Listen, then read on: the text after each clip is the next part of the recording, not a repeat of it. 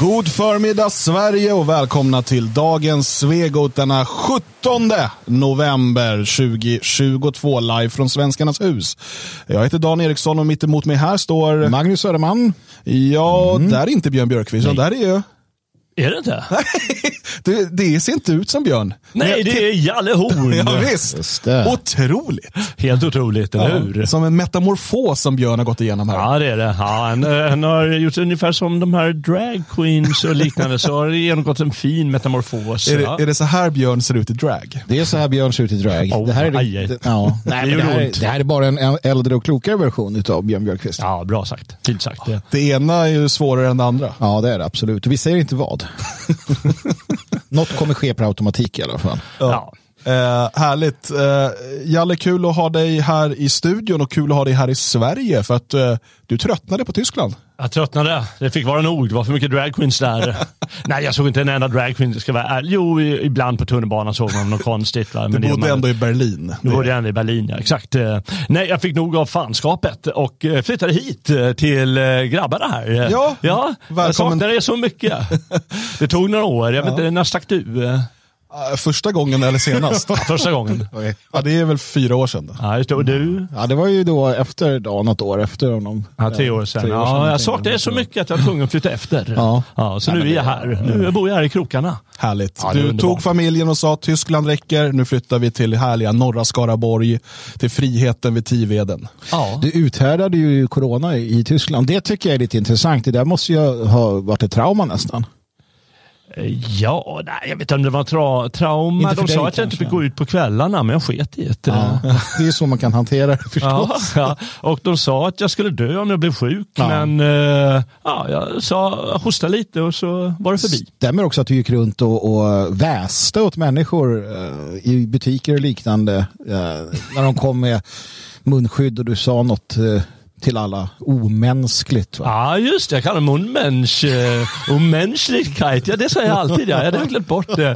Ja, nej, men det säger jag alltid. Unmenschlichkeit. Men sen vet du, om jag träffar en som gick utan mask i sådana här ställen ja. på plattformar och så, där man inte får det, då säger jag, ja, god dag människa. Mm. du ser, det är motstånd i det lilla. Det är så man ska göra. Jalle visar vägen. Men, men håller du med mig, Jalle? För jag tillbringade ju också eh, två år i Tyskland under de här eh, restriktionerna. Att det finns ändå någonting, alltså det var ändå en, alltså en, en intressant sak att få uppleva det här, alltså få leva under den här typen av liksom verkligen missriktad auktoritärt styre. Mm. Alltså att, att få uppleva, för att, som där på landsbygden där jag bodde, där det växte fram som en helt egen svart ekonomi. Du vet, det fanns rest- källarrestauranger, det fanns eh, frisörer, man var tvungen att liksom boka kom hem till en på fika för att klippa en och sådär, för allt sånt där var ju förbjudet. Um, jag tyckte bara att, att uppleva liksom det här förtrycket så intensivt, eh, jag tyckte jag, det var väldigt, väldigt det var lärorikt på något sätt. Ja, eh, särskilt för dig då. Jag vet inte om jag tänkte så mycket på sådana grejer. Det fanns säkert i Berlin också sådana eh, möjligheter om man nu var tvungen att gå på svartklubb. Men det jag tycker var intressantast alltså, det är nog eh, människors reaktioner. Hur, hur de vill luras och de vet inte vad de ska tycka eller om de vill göra motstånd som du säger automatiskt. Nej, men det tycker jag du går med på. Och se de reaktionerna tycker jag är väldigt spännande. Och det gör man ju först när förtrycket försöker komma med sin skit. Mm. Ja, mm. nej, det tycker jag har varit eh, det var lärorikt på något sätt och jag hoppas bara att man, in, att man inte glömmer bort det där. Utan, för det säger så mycket också om människopsykologi och sådär och grupppsykologi. Och Visar väl också att eh, efter decennier av liberal demokrati när det väl slår till järnhälen så finns det inom människor hur man organiserar sig. Mm. Det är ju faktiskt positivt för framtiden att, att, att det så spontant ändå hos så många mm. äh, så här, skapas en, ja, men det, det, tog liksom, det tog några månader men sen så började det liksom, du vet, de här uh, gamla typerna av nätverk där folk sågs hemma hos folk, mm. så var det där, där vi bodde eh, och liksom hade möten och sen så var okej okay, du berättar för de som bor där du bor, mm. de du litar på att hit kan man komma och klippa sig, mm. hit kan man komma och handla, hit kan man, så man så det byggde upp den här och, och eh, bara kontanter, inga kvitton. Det, det blev en svart ekonomi ja. för de fick ju inte ha öppet. Eh, och liksom, jag tror att det där säger också, jag har ju, eh, tack, tacka gudarna för det, aldrig behövt leva under liksom krig. Mm. Eh, men det, jag, man tittar ibland på till exempel Ukraina nu och liksom undrar hur de bara kan leva vidare sina Mm. liv. Ja men för de måste och de hittar vägar att göra det på. Även när elen inte funkar, när vattnet inte funkar och du till och med kanske har liksom fiendetrupp utanför dörren. Men jag kom på en så sjuk grej. Tänk om man gjorde allt det här innan krisen. Ja, jo, jo. Att man så här Nej, nej, nej. skapar nätverk, flyttar nära varann, hade den här innan det händer. Smart kille. Fan alltså, det kanske vi borde göra. Vad säger du som lyssnar? Ja. Ja, det, det, det är ett alternativ. Ja. Vi försöker. Vi försöker. Och nu är du här och en del av det eh, och, och, och har flyttat hit eh, till vår lilla frihet här nedanför Tiveden. Ja, det är underbart och det är underbart också att komma från betonggettot. Och, ja, det är underbart på så många sätt. Det snöade lite där ute, till och med det. Liksom. Vilken befrielse. det är inte alla som tycker det, men på något sätt en befrielse att känna liksom, kylan och känna liksom, någon sorts äkthet. Och, och sen den här värmen givetvis. Eh, man känner när man kommer hit. Eh, Så det, är- jag håller med dig. Mitt tips är, gör som jag. Ta steget. Ja. Gör som Jalle för tusan. Så härligt. Idag så ska vi ju eh, bland annat prata om eh, biblioteket som, som ett politiskt eh, slagfält och eh, hur aktivister kontrollerar biblioteken och så vidare. Och det är med anledning av återigen de här drag queen story hours och eh, de ska ha dödshotats och vi ska titta lite närmare på det och liksom hur biblioteken fungerar idag. Och, varför det blir som det blir. Ehm, och Sen ska vi också titta på en debatt från igår mellan Jimmy Åkesson och Magdalena Andersson. Ehm, jag kan på förhand gissa att vi kommer vara mer sympatiskt inställda till Jimmy än till Magdalena. Men vem vet, vi har blivit överraskade förut. Så är det. Eh, Men jag tänkte vi ska börja med en kortis bara. För att jag, det dök upp en nyhet i flödet som jag känner att det här var konstigt. Och det känner jag ganska ofta, men det här, det här var extra konstigt. Det eh, kommer i, under nästa år kommer en, en ny Super Mario Bros-film. Eh, Ni vet Super Mario Nintendo-figuren. Eh, och min, min son är eld och lågor över det här och vi har kollat på trailern kanske 6-3 tusen gånger. Eh, och eh, ja, han, han älskar Super Mario och sådär och spelar alla de där spelen och så. Så att vi ser, det, är liksom, det, det blir bio när den här kommer och då blir det, det ser vi fram emot. Alla verkar inte lika exalterade. Okej. Det har nämligen kommit kritik nu eh, mot eh, den nya Super Mario Bros-filmen att den inte är tillräckligt inkluderande. Och då tänker man så här, Får vadå? inte Candy Crush vara med? Nej, men jag, jag tänker så här, ja, du har ju visst, du har ju Super Mario, du har Luigi, du har eh, den här eh, De brud va? Bowser, du har prinsessan Peach, du har de här små Toad, svamparna och det är, så här, det är lite olika. Men nej, jag har, det, är det då att det liksom inte är några afrikaner med? Så här, men det finns ju inte Nintendo. Är inte Donkey Kong med? Där? Jag vet inte, Ja. vi, har inte sett, vi har bara sett trailern. Ja. Men det är inte det man gnäller på, alltså att det inte finns tillräckligt med afrikaner i liksom, det här är en tecknad film. Ja, det är ett dator. Ja. Ja, som bygger på det här dataspel, tv-spelsuniversumet. Eh, utan det man är väldigt besviken på och arg på eh, är att rösten till Super Mario ska göras av en vit man. En vit man! Nu, jag måste ju säga att jag är, inte, jag är inte helt inne i Super Mario-universumet och så här. Men är inte Super Mario en vit man? It, it's a me, Mario! Ja, visst, alltså, han är en pizzabagare från Italien. Nej, han är en rörmokare från Italien. Ja, just det. rörmokare, ja. Ja, han är en, rör, en italiensk rörmokare. Ja. Vilket i sig är en intressant... Sådär. Man, man, och när man tror att hantverkare inte kunde bli mer sena, så Ja. kommer italienska hantverkare. Ja, det är inte Super Mario man ringer om man Men har han är, han är ju vit, han är italienare. Jag känner italienare. Ja. Jag har känt på italienare. De, de är vita. Pizzabagare också. Ja, ja. Jag vissa utav dem. Ja. Vad är problemet? Ja, vad är det- problemet? Tydligen är det så att i den här, det kom ju en, en, ja det är väl en kalkonfilm som kom på 90-talet, en spelfilm eh, med Super Mario och Luigi och då spelades eh, han tydligen utav en, eh, eller Luigi i alla fall, jag vet inte om Luigi eller Mario, men någon av dem spelades av en colombian. Och de tycker att det, här, det bör spelas av en latinamerikan. Eh, en lat, latino som de säger. Och det är helt orimligt. för att han gjorde det förra gången? Ja, och liksom det ska vara inkluderande och att det är whitewashing. Att, att göra Mario vit. Men det, Alltså, jag, det är ju en röst. Men jag är rösten vit eller grön? Ja, den Ja, är men vit. jag kan förstå att Rösten är om, om typ man gör Black Panther, Marvel, att om, om Arnold Schwarzenegger spelar Black Panther, då kan jag förstå att men han är, det är en svart superhjälte. Jag kan förstå det. Det, det hade varit problematiskt. Uh, jag hörde inte att vi, alltså vita gnällde inte sådär vansinnigt mycket när, när Heimdall var svart och vi gjorde det lite grann. Ja. Men, men generellt så här, skitsamma, Jag det är deras. Ja. Men det är, en, det är ju en vit karaktär. Någonstans måste man ändå kunna dra en gräns och säga, nej men är det en vit karaktär italien? Ja, det ska vara att han inte är italienare då. Men Han är ju skapad i Japan i och för sig. jo, men ja, och som en italienare. Ja, precis. Det vara en japan då kanske. Ja, verkligen. Men japanerna bryr sig ju inte. Nej, nej. Gör de inte? Och det är ju, utan det är ju, det är ju woke-vänstern Ja. som bryr sig som vanligt. Eh, Och han som vill ha jobb. Ja, precis. en idé tidigare, här. ja, han som var den tidigare skådespelaren då från 90-talet, han ville ju ha det här jobbet. Ah. Så att, men han har inte fått det för han är en usel skådespelare.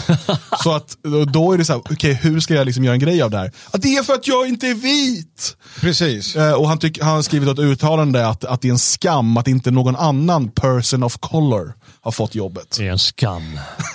Vilken skam. Om man gör eh, film av eh, Pac-Man, måste det vara en kines som eh, har rösten då? Eller? Vi, ska, vi, får, vi får fråga Hübinette. Det finns Pac-Man-film. Tecknad Pac-Man, det gör det. Vi får fråga, fråga Tobias Hübinette om, om det måste vara en kines eller korean. Eller vi, så här, vi skriver till Hübinette att det är ju tydligt att han är asiat, men har du möjlighet att se, är det liksom Kan du är det, rasbestämma? upp, är det uppåtsneda ögon eller nedåtsneda ögon? Vi har så, Kan du rasbestämma?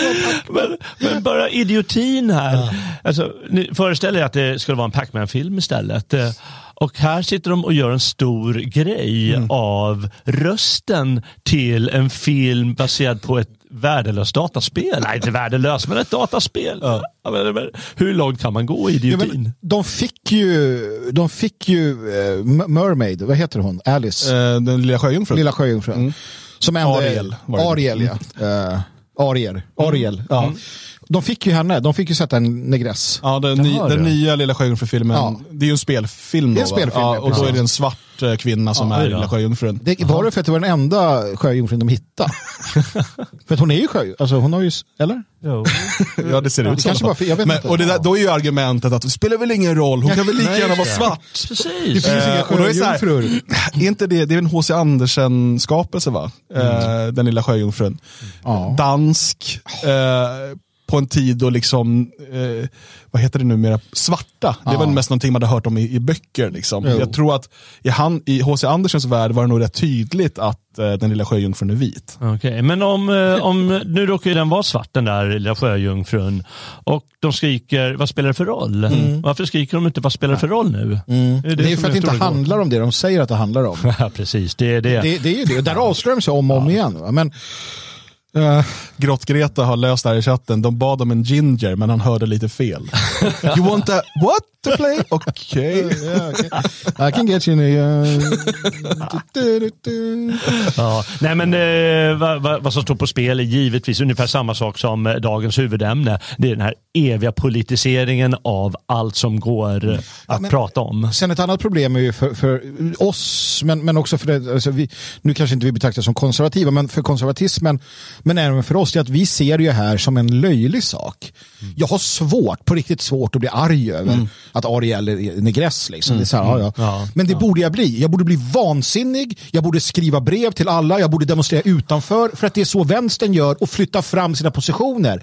Vi skrattar lite i jugg och säger ni är knepiga och, då, och förlorar. Vi förlorar och förlorar när den här kristna katolska organisationen i USA som ständigt gav sig på Hollywood var aktiv. Då fick de Hollywood att göra som de ville för de mobiliserade miljoner tokiga katoliker. Man har slutat. Vi- Vi har slutat. Högern har bara äh, vi skrattar lite och gör memes medan vänstern så här, vi flyttar positionerna. Nu har man Lady Wine Whore sittande med barnen. Shameless. Shameless är de. Shameless, Shameless wine whore. shameless wine. Och, och vi förlorar för att vi säger, äh, vadå, vad gör det? Vi ska säga att det här gör allt. Man ska gå in på biograferna och säga Bu. bu. Ja, det ska man göra. Men, det, men, ja, men jag, jag måste bara säga en sak. Du, du har Tack helt rätt. Men det måste ju du göra som har det i dig. Va? Jag tycker ju- men man måste ju reagera naturligt. Ja, nej, men jag ska göra det också. Jag, jag ska Och, bara eh, göra det då måste här. man hitta de sortens dit. människor som organiserar människor Jo, som faktiskt gör den här politiska manifestationen. För det ingår i deras Jo, men naturliga problemet reaktion. är att de har ju blivit pacificerade med att ja, men jag gör en mem och så räcker det. Mm. Ja, ja, så och så räcker sitter det, andra och säger att ja, men vi gör memer, vi memar fram det här. Ja, till del, men det finns ju också det här andra. Och vänstern är dåliga på mema, men de är mycket bättre på att flytta fram positioner. Ja, men det är sant det du säger. De, för vad det handlar om är att motståndarsidan, de måste ju faktiskt höra att du ryter, Ja. eller att du ryter, Ja. eller att jag ryter och alla ryter åt dem Precis. och inte bara skrattar lite Nej, så här. för det gör nämligen ont, det är det de, eh, då backar de. Ja, Mm. ja. Det handlar ju om att få folk att backa. Så är det. Helt rätt. Så är det. Nej, det är bra. Absolut. Träng in dem i ett hörn. Ja, in i hörnet med dem. Inte bara skamrån. Nej, Hörde du shameless? Du ska in i skamrån. Garderoben. Fan, garderoben, Garderoben också, ja. Men varför det? Det, det handlar inte om i garderoben. sexualitet? Menar du att det här är sexualitet? Det säger någon annan att det inte är. Vad håller du på med Dan? Tack för övergången till eh, dagens eh, huvudämne om biblioteken som eh, slagfält. Eh, och, eh, vi har ju pratat om de här eh, så kallade eh, drag queen story hours förut eh, och hur det här nu har liksom eh, blossat upp även i Sverige. Det har varit en stor grej på andra sidan Atlanten och även i Storbritannien, den eh, liksom, anglosaxiska världen. Eh, och vi har tidigare tittat på de direkta kopplingar, inte indirekta, direkta kopplingar mellan den här verksamheten, pedofilringar, barnporr och så vidare. Betyder det att alla, nu måste jag lägga in den här brasklappen för att jag är som människa. Betyder det att alla eh, sådana här drag queens håller på med barnporr? Inte nödvändigtvis. Nej, men det behöver inte betyda det. Konservativa. Det behöver inte betyda det. Jag säger bara att när man väl börjar titta på det så har man påfallande ofta funnit de kopplingarna. Så är det. Eh, ett exempel är ju då den här eh, Miss Shameless Winehore som rekommenderade eh, den här boken som Mirak Soy sen uppmärksammade där det var grovt, jag skulle säga barn, barnpornografiska i alla fall som, som anspelar på barnpornografi, alltså den typen av bilder och sadistsex och annat, som hon rekommenderade till sina barn, eh, barntittare på hennes YouTube eller Instagramkanal. Ja.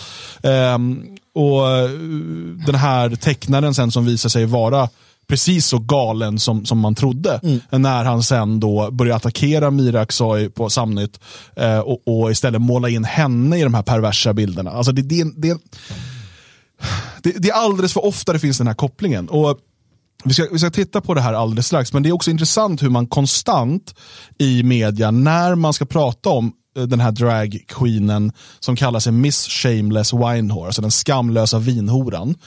Eh, hur man alltid bara kallar henne Miss Shameless. Man lägger, tar bort och berättar att hon också, jag tycker bara det att man kallar sig skamlös är kanske är något som gör att du kanske inte bör hålla på med barn. Nej. Men om man också kallar sig vinhoran, det, det, är så, det är så osmakligt. Och för går du in på hennes Instagram och så vidare, vilket jag inte rekommenderar, eh, och vilket hon vill att barnen ska göra, de ska Ja, ja. följa henne Ja, där, ja. då är hon ju Miss Shameless Winehore. Ja, just det. Eh, sen kanske det, det bara står Miss Shameless på bibliotekens posters. Eh, men men ja, det, det, är riktigt vidrigt. Men varför tar vi upp det här nu igen då? Ja, ehm, nu är det så att man försöker bygga en, en, en offerroll kring det här. Att de här stackars bibliotekarierna och eh, de här eh, drag queensen. Finns det något svenskt ord för det? Gör inte det va? Eh, nej, utan Nej. när jag växte upp och såg uh, After Dark på tv med familjen, för det var en sån där sak som spelades på SVT, minns jag. Ja. Då var det ju bara liksom drag, eller att det var, det, det fanns inget riktigt bra svenskt ord för. Man pratade Nej. inte om det på det Eh, sättet. Men, men de ska ha, nu ha utsatts då för eh, dödshot. Vi kan kolla på ett eh, kort inslag från SVT bara. Ja, jättebra budskap. Efter sagostunden med Lady Basti och Miss Shameless på Stadsbiblioteket i Malmö i slutet på oktober hotades personalen. Både via mail, i telefon och i sociala medier. Vi, vi tog emot eh, väldigt mycket hot från personer som mejlade oss eller kontaktade oss på annat sätt och som inte tyckte att vi skulle ha eh, drag queens som läser roliga sagor för barnen. Det har varit liksom dödshot. Men hur vanligt är det att eh, personalen blir dödshotad efter ett arrangemang här? Nej, det är extremt ovanligt. Det händer i princip aldrig. Är detta första gången som du vet eller? Jag kan inte svara. Som jag vet är det första gången. Hur gör ni framöver? Kommer ni ha den här typen av sagostunder? Ja, vi kommer alltid att ha sagostunder som är, som är så roliga och populära och eh, vi har ju våra eh, system kring, eh, som, som säkrar upp kring, kring hot och våld. Men tänker du in att det ska vara vakter utanför när det är sagostund? Eh, vi får se hur vi gör det nästa gång. Vad tycker du om detta då att det finns personer som försöker påverka er vad ni ska ha för verksamhet i huset? Eh, jag tycker, jag tycker inte alls om det. Eh, jag tänker att det är, är biblioteken och kulturinstitutioner och alla kulturarbetares rättighet att vara fria att uttrycka vad man vill och jag ser det här som en attack mot det fria ordet och mot demokratin. En attack mot det fria ordet och demokratin. Mm. Jalle Horn, vad tänker du om det? Eh, jag tänker att det pågår sådana här attacker varje dag mot eh, till exempel böcker som du har publicerat. Mm. Jo, precis. Vi har ju sett under många år att, att vissa delar utav, alltså vissa kulturarbetare är ju mindre värda än andra kulturarbetare. Uppenbarligen. Så är det ju. Jag, jag, jag vill också gärna se hoten. Jag vill se hoten. Ja, jag önskar det, för att han pratade i början där om att ja, de har hört av sig och sagt att de inte tycker att, att uh, den här sagostunden ska få vara här. Sen sen ett tag sedan att ja, det har varit dödshot. Jag tänker att någon kanske har skrivit något eh, så kallat dödshot. Men jag tror att 99,9 procent är så här, vad fan håller ni på med? Precis. Hur fan kan ni sätta fru eh, vinhora att läsa, då bara, det här är hot. Ja. Det här är hot mot oss, det fria ordet. Nu kanske inte han lät så, men i alla fall. Jo, ungefär så. Det Ungefär var någon så. lundensisk. Det var ludensis, precis. Ah, ja. um, och, och, och för att vi vet också att hot är ju inte längre jag ska göra det här mot dig, utan hot är Jalle, jag tycker du har fel. Om du är vänsterbliven, just då så är det. "Ah, Oj. han hotade mig. Jo, men, men som du säger, det kan mycket väl ha kommit in eh, vad, vad som kan vara Ja, då ja. dödshot. Ja, Eh, och, och, eh, det går att argumentera för att liksom, dödshot mot eh, kulturarbetare är ett hot mot yttrandefriheten och så vidare. Alltså, absolut. Men jag tror att man missar den stora bilden här. Mm. Alltså för, för det finns ju någonting annat här liksom i grunden. Vi ska komma ihåg att de här biblioteken är finansierade via våra skattepengar. Mm. Eh, Alltså det, är inte, det här är inte privata bibliotek vi talar om, utan det, det är oftast då kommunalt drivna eh, bibliotek. Och eh, jag, jag är ju ganska så här normalt eh, antisocialistisk, men jag kan absolut se ett värde i att vi gemensamt äger bibliotek och ser till att det finns ett brett utbud av böcker och att man kan komma dit och läsa och sådär. Eh, bibliotek fyller en viktig roll i ett fungerande samhälle. Men eh, de här biblioteken är gravt politiserade. Och Det här är bara ett av många exempel.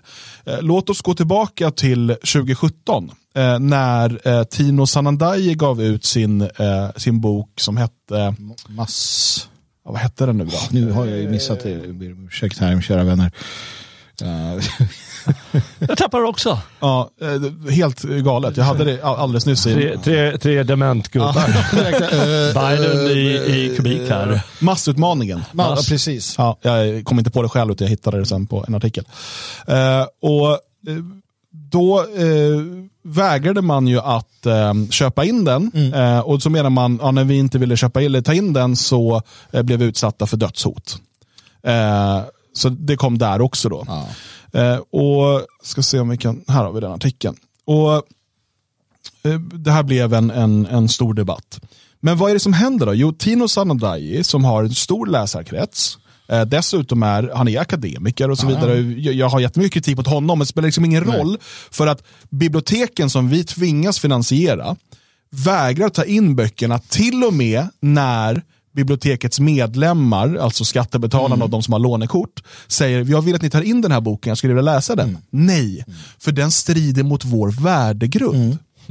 Men då är ju inte längre biblioteket en, en plats för bildning, en plats för möjlighet att ta del av litteratur, utan det är en plats för propaganda och för politisk, eh, som ett politiskt slagfält. Ja, och, pr- och framförallt är det ju inte en plats för debatt. Det är ju uppenbart. Eh, Och det är ju den viktigaste debatten vi har haft på, på årtionden i det här landet. Eh, Och det är bara att titta på budgeten. Hur mycket går till invandringen och hur mycket går till försvaret nu för tiden. Och så. Det är, de vägrar att debatten ska finnas. Eh, Och det är uppenbart. Och det gäller inte bara Tino Sanandajis bok, utan som sa, det gäller dina böcker och dina böcker och, och massor med sån här litteratur som aldrig får finnas där. Och så skyller de på värdegrunden. Det finns ju ingen värdegrund i en debatt. Eh, och borde om det. gör det så får de väl liksom, ja men det är ju en debatt. Eh, Men, men det om du går in på bibliotek, eh, de har ju vägrat, mm, biblioteken har ju vägrat till exempel ta in en prenumeration på Nya Tider, som ändå är en veckotidning som har kommit ut i vad, tio år Ja, nu? ja, minst. Eh, och har eh, 7000 prenumeranter och så vidare.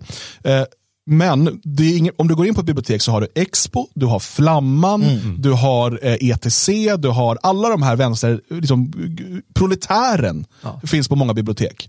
Eh, så man har liksom den här typen av vänstertidningar. Och då kommer liksom Nya Tider som ändå, det är inte en liksom, nazistisk tidning ens, utan det är liksom en, vad är det, det, det är en högerkonservativ, eh, nationell, lite grann så. Tid, alltså det är väldigt blandat sådär. Nej, för den strider mot vår värdegrund. Det, det, det är bara sagt, de här personerna som har tagit de här besluten, till exempel han som Mm. intervjuas där, de borde buras in på grund av att de missköter sitt jobb och missköter det här samhället. Mm. Jag har alltså ingenting till övers för dem. Det är så, det är så skandalöst och det är så skamlöst. Det är liksom, han är ju Miss Shameless. Ja, ja, visst. Så det räcker och blir över. Nej, det, det, jag finner inga ord för det. Nej, och man, man, man, man, man, man räknar, man, man förväntar sig mer av bibliotekarier. Eh, men på, på, på samma tema så, så kan vi ju konstatera också att det här är en del av den djupa staten. Eh, och, och det är nämligen så att, att socialisterna eller vänstern eller sossarna de ser ju biblioteken som sina för att det var i mångt och mycket arbetarrörelsen som ville till, till, till, tillgängliggöra litteratur för folket, liksom, för arbetarna och så. En gång i tiden, en bra, en bra idé. De, de, det finns bra saker där. Men sen ser de det som att ja, men, eh, de här eh, Folkets hus, det är våra. Um, biblioteken är våra. Det är här vi bestämmer. Och och det kunde ha varit så om det inte var skattefinansierat. Just det. Och det är ju där pudelns kärna Ja, men precis, är. vi har ju ett bibliotek här i, i Svenskarnas hus. Vi bestämmer såklart vad som Ja. ska vara där. Det som vi tycker är eh, relevant litteratur. Men den finansieras ju av medlemmarna i vår ideella förening. Precis. Det är en helt annan sak. Det är frivilligt att betala till det. Ja. Ett offentligt finansierat bibliotek ska inte ha den typen av värdegrund. Nej. Ska inte, utan det ska vara en plats för litteratur, för debatt, för bildning. Och då, då ska bibliotekarien ge fan i- Om jag kommer dit och säger ah, jag ser att ni inte har Magnus Södermans bok Rasist, ja, visst, skulle ni kunna ta in den? Jag, skulle, jag behöver studera den till någonting. Mm. Och Skit vad jag ska ha den till. Ja, absolut. Vi ska kolla om den finns att få tag i. Och så ska de göra det. Ska inte lägga något annat i det. Och i det här fallet var det inte det att eh, när det gäller en massutmaning eh, eller någon av de här andra böckerna, kanske den här Arn, eh, Arnsberg heter han så, Mm. hans bok, eh, som de vägrade till och med låna in den till biblioteket från ett annat bibliotek. Ja. ja, men det är ju brott mot, mot allt man kan tänka sig. Men, men, Jo, och, och, då skrev man snyftartiklar, vi ser en bild nu, finns det kolla på video, om liksom hur högerextrema hotar bibliotekarier och bla bla bla. För mig blir, och det är samma sak med den här Drag Queen Story Hour, man kan absolut liksom stå här och liksom ta den, den rollen att ja, det är fel med hot och så vidare. Och det, menar, det är inte svårt att ta den rollen. Det svåra är att för, förstå varför kommer de här hoten. Ja. För mig är det tydligt att eh, en, en, en, en eh, människa som, eller flera människor som, som ser sig som en del av en dissidentrörelse som aldrig får komma till tals på samma villkor som andra. Vi får aldrig vara med liksom, i debatterna i, i public service på samma villkor som andra. Eh, och vi får inte ens använda bibli- bibliotek, biblioteken eh, på samma sätt som andra. Vi kan inte låna de böcker vi vill för att det strider mot värdegrunden. Däremot måste vi finansiera det och så ska de liksom ännu mer pusha agendan med att ha liksom Miss Shameless Winehore med barn i knät som läser eh, hbtq-sagor för barnen. Och, eh, det, blir, det kommer till slut en desperation. Vad händer med människor som blir maktlösa, som känner att de inte har någon möjlighet att påverka på samma villkor som andra? Vet du, där, det, jag pratade om något liknande tidigare, som, eh, då kunde jag inte vara med förstås, eftersom jag inte var här. Eh, men eh, det handlar om att eh, det handlar om förtrycket. Och alltså, glöm de här med sakfrågorna och så vidare. Utan det handlar om att du ska kallas lantis, du ska kallas obildad, du ska kallas en massa glåpord med flit för att du ska böja nacke. Och så småningom ska du kunna få nackskott. Eller i det här fallet att du ska kunna behöva bryta ut i det här hotet och hatet som de kallar det för. Så att de återigen kan legitimera det de säger. Och det är det som är målet. Inte någonting om rättvisa, inte någonting om att det var en så rolig sagostund de hade och barnen skrattade. handlar aldrig om det utan handlar bara om de här sakerna. Förtryckets språk. Intressant. Ja, men jag, jag tänker, vi kanske upprörs i onödan. Jag tänker, vi pratar om sex och sexualitet här. Jag menar, är det, det handlar inte om drakor, drakar och sagor, Dan Eriksson. Ska vi se? Ja, vi har ju en, eh, en expert på området som heter Jonas Gardell mm. och han har eh, nu varit och skrivit i Expressen igen. Och det, vi vänder oss alltid till honom när vi ska ha liksom, experter. Ja, precis. Sett. Det spelar ingen roll riktigt vad det är, utan han är ju expert bara. Ja. Eh, Jonas Gardell skriver eh, igår eh, på Expressens eh, kultursida att kulturkriget mot oss trappas nu upp på allvar. Mm. Och här eh, skriver han ju eh, bland annat eh, eh, om, om de här då hoten och hatet mot bibliotekarier. Eh, och han menar att det här är en älskad lek och sagostund för barn på förskolor, skolor och bibliotek. Ja.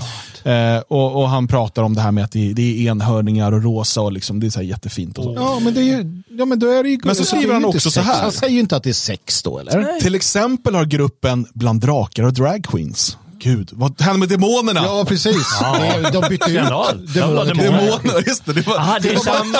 Det är samma. Ja. Bland drakar och demoner, äh, drag queens. Ja. Bland drakar och demoner. Bland drakar och drag queens med stor framgång haft sagostunder i Rosengård. Aha. Se där vilken storartad integrationsaktivitet. Och det borde väl särskilt SD gilla kan man tycka, som annars brukar vara så upprörda över att många invandrare har svårt för homosexuella. Nej, nej, nej, svårt för trans... Men, men va, hur, för, för hur kom sexualitet in i det här? Ja, jag har nej, inte saken att göra. Drag queens har väl inget med Sex, sexualitet nej. att göra? Det, det är väl det man har tjatat om hela tiden. Nej, nej, nej. Det här är bara liksom, de klär, klär sig i de här ja, um, vulgära kläderna ja. för att det, liksom, det, det är ett sätt att uttrycka sig. Men det har väl ingenting med sex att göra? Det känns som att han avslöjar att, men Gardell, vad fan, är det, var det böglobbyn hela tiden? Mm. Va? Vi vill veta, jag hoppas han ringer snart. Ja. Men det här med, eh, du var inne på det här med, eh, vi, alltså vi pratar ju om det, biblioteken som en, eh, ett slagfält. Va? Det är kanske är dags att vi fattar det också. De fattade ju tidigt, när, när någon stackare för var det fem år sedan något, sa att fan, det är så jobbigt för att jag är på biblioteket och ska läsa och så kommer in ungdomar Alltså inom, ja, inte svenskar oftast då. Och härjar och bråkar och bara äh, sådär. Och, och jag vill läsa min tidning eller bok. Och då vaknade ju vänstern sådär. Och bara tysthetsnormen måste brytas. Jaha. Hur kan ni jävla trötta konservativa gubbjävlar tro att ni ska kunna sitta där? Det här är folkets bibliotek. Det här är... Och så vart det ett slagfält och vi så här, det var ju dumt, vad löjliga de är. Men sen bröt man tysthetsnormen. Det, det, det blev liksom en, en förskjutning. De vann ju igen för att mm. ja, uh, den andra rösten så här, tyckte bara att det var konstigt. Jag, jag tycker dessutom det är viktigt uh, Namnet på dagens eh, avsnitt är väldigt bra för det handlar ju om ett slagfält och det handlar faktiskt om tvärt emot, det här vet Jonas Gardell mycket väl, mm. att eh, eh det handlar om SDs kulturkrig. För det handlar inte alls om SDs kulturkrig utan det handlar om hans ja. kulturkrig och det handlar om hela den här samlade vänsterns kulturkrig mm. som, och de gör biblioteket till ett slagfält. Allt medan de som reagerar, de föräldrar eller vilka det är nu, kanske är någon med, med viss arabisk eller kurdisk eller så anknytning som har ringt in och vem vet mordhotat, mm. det vet inte jag.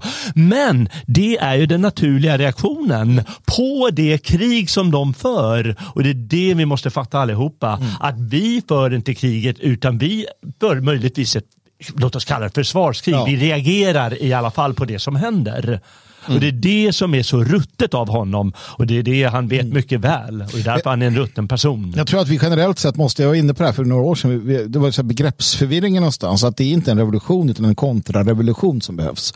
Mm. Uh, och det är konstant, för revolutionen har skett, de gjorde den. De gjorde den liksom under, när, när, när vi beslutade om massinvandringen i Sverige, mångkulturen, de gjorde det 68-rörelsen, de gjorde det i kyrkan, de gör det hela tiden det som saknas är en kontrarevolution. Och det är skillnad mellan hur man gör de här sakerna. Jag tror att det är viktigt att förstå att vår roll är att att vi faktiskt kontrar vad de gör. Det, det, är så det har blivit. så att säga. Vi, det, vi, det vi någonstans står för det är, det är liksom en grund... Eh, eh, vad skulle man kunna kalla det för? Liksom ett, alltså, jag, jag kallar det för det naturliga. Det är liksom i grund och botten det vettiga.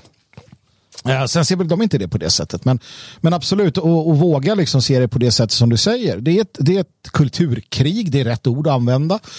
Um, det är ett slagfält. Um, men sen måste vi kanske då behandla det här igen lite tydligare med, med hot och, och våld och, och sånt. Uh, och, och, jag tror att man måste vara ärlig och säga det att du sa ryggmärgsreflexen. Det är en ryggmärgsreflex. När du ser att någon som kallar sig Lady Winehore, vinhoran, sitter och pratar snusk med små barn i knät och ser ut som en demon.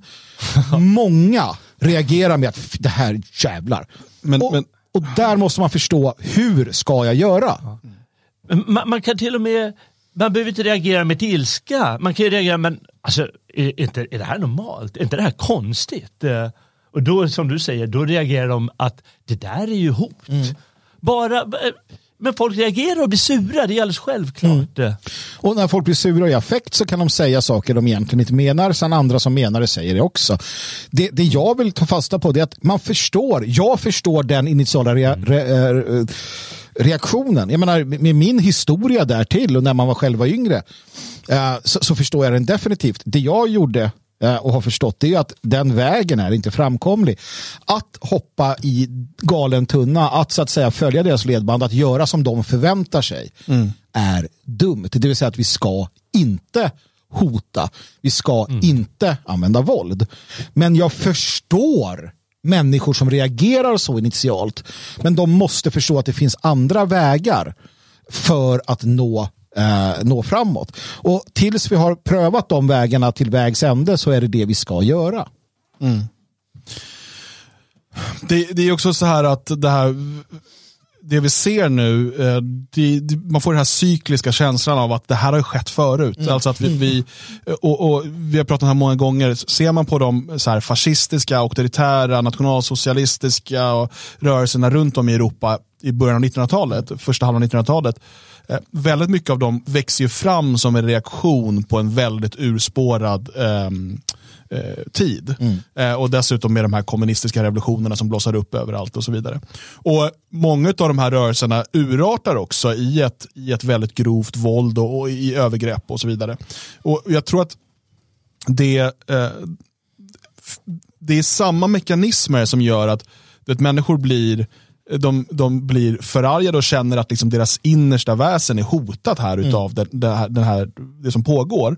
Eh, och att man dessutom känner sig maktlös. Vilket gör att till slut är våld den enda utvägen som människan finner. Mm. Um, och Vi hade kunnat slippa det, vi hade kunnat slippa det massa gånger i historien om man liksom istället hade haft uh, ett annat system där det hade fungerat på ett annat sätt. Mm. Uh, och jag, jag ser liksom det bygger upp, alltså kontrarevolutionen eh, har liksom inte, den har inte önskats av oss. Den har inte ens skapats Nej. av oss. Nej. Den har tvingats fram av de människor som trycker ner det här mm. i halsen på oss varje dag. Mm. Många av de människor som, som kommer stå på barrikaderna i kontrarevolutionen ville bara bli lämnade i fred ja. och få grilla med ja. sin familj. Ja. Det var liksom Precis. där de var. Och sen, ja. sen så här, nej du får inte grilla för det är koldioxid, du får inte äta Precis. kött för det är det. Och så står Greta utanför och bara pekar och du är mm. dålig, du är fascist. Till sist så bara, nej men okej. Mm. Bra, det, det, finns liksom inga alternativ ja. kvar och det är precis som de säger, det tvingas fram. Så att, um... Jag menar att det här dessutom det är ett, ett medel i det här eh, kulturkriget, eh, det de gör. Jag brukar ofta säga att de är inte nöjda förrän alla tvingas gå i Pride-tåget. Mm och känna sig obehagliga därvid. För det är målet, att du ska känna dig obehaglig. Du ska grilla din låtsaskött på grillen, du ska gå i Pride-tåget, du ska till klutet till mm. kvinna och känna, ja men är det här verkligen rätt? För när du är osäker, då är du lätt att styra och då är du lätt att Precis, ja. men det här är alltså samma patologi som hos blottaren som vill visa könet och se att du blir lite äcklad mm. och lite rädd mm -hmm, och då ja. blir han upptänd. Precis Just. som när vi, vi har dildokastning i parken i Stockholm. Vi har Gay Pride Ung där barn mellan 12 och 35 umgås tillsammans. Vi har BDSM-delen här där vi hänger upp varandra och vad det nu är. Det är för att de vet att, att sådana här att vanliga menligheten tycker att det är lite äckligt, då blir de kåta. Mm. Ja, de blir kåta. Det är patologin ja. Men det är, bakom. det är också en maktkänsla där ja, de hos makten. Här. De blir kåta. Ja. ja. Mm. Nej, det är det verkligen. Det är sånt som driver de här jävlarna. Ja, visst är det det. ja. det, är... ja. Nej, det, det, det är därför det verkligen är så äckligt också. Att de gör så stor grej av det. Det, det är verkligen som man mår dåligt. Mm. Inte bara av den här dragqueen. För det är ju många människor som gör det. Mm. Man kan ju inte låta bli, men känner ju det man känner. Mm. Ja. Och eh, dessutom politiseringen och förtrycket och så. Ja. Ja, men se där. Jag var inne på det här med After Dark som var en grej i Sverige på 80, 70. 80 och 90-tal. Ja. Ja, de, de, de hade Hamburger Börs. Folk gick och skrattade åt killarna som klädde sig i, i klänningar. Det var liksom vulgärt. Det var liksom eh, konstigt, men det var vuxet. Eh, och, och det var en, ett, liksom så här, man hade det på SVT. Jag minns att, att man tittade på det och skrattade. Liksom. Det var ingenting. Men där inser man ju också att slippery slope. Slippery slope för fan. Ja, man visst. kan inte. Ja, och börjar man nosa in sig på barn, då måste det ta ett slut på en gång. Det, det, det måste, det måste vara det. så. Liksom. Jag håller med. Ja. Eh, det- hela det här det vi pratar om nu och liksom det här, den här kontrarevolutionen som, som bubblar och, och, och som eh, kan, kan få väldigt eh, liksom, våldsamma följder i framtiden. Eh, även om ingen av oss önskar det. Men, men vi vet av historien liksom, vad, vad som händer när människor till slut känner sig trängda i ett hörn och eh, inte ser några andra vägar till, till förändring. Det får mig att tänka på en eh, dikt. Kan ni gissa vilken? Det finns så många så att nej, jag har svårt att gissa. Alltså. Eh, jag tänker såklart på Kipling. Ja, just The Wrath of the Awakened Saxon. Eh, jag tänkte vi ska lyssna på den eh, som en övergång och sen ska vi ta eh, sista delen där vi ska kolla på debatten mellan Jimmy Åkesson och Magdalena Andersson. Eh, och den delen kommer i efterhand bara vara tillgänglig för er som är stödprenumeranter. Så lyssnar du efterhand och vill ha tillgång till även våra, våra kommentarer av debatten, teckna en stödprenumeration på svegot.se support. Nu hoppas jag att det här är en bra inläsning. Jag har ingen aning. Hello, everyone. I'm James from By the Fireside, and today I'm going to read The Wrath of the Awakened Saxon by Rudyard Kipling. This poem is also known as The Beginnings, but I will be reading the altered version. It was not part of their blood. It came to them very late, with long arrears to make good when the Saxon began to hate. They were not easily moved. They were icy, willing to wait till every count should be proved ere the Saxon began to hate. Their voices were even and low, their eyes were level and straight. There was neither sign nor show when the Saxon began to hate. It was not preached to the crowd. It was not taught by the state. No man spoke it aloud when the Saxon began to hate. It was not suddenly bred.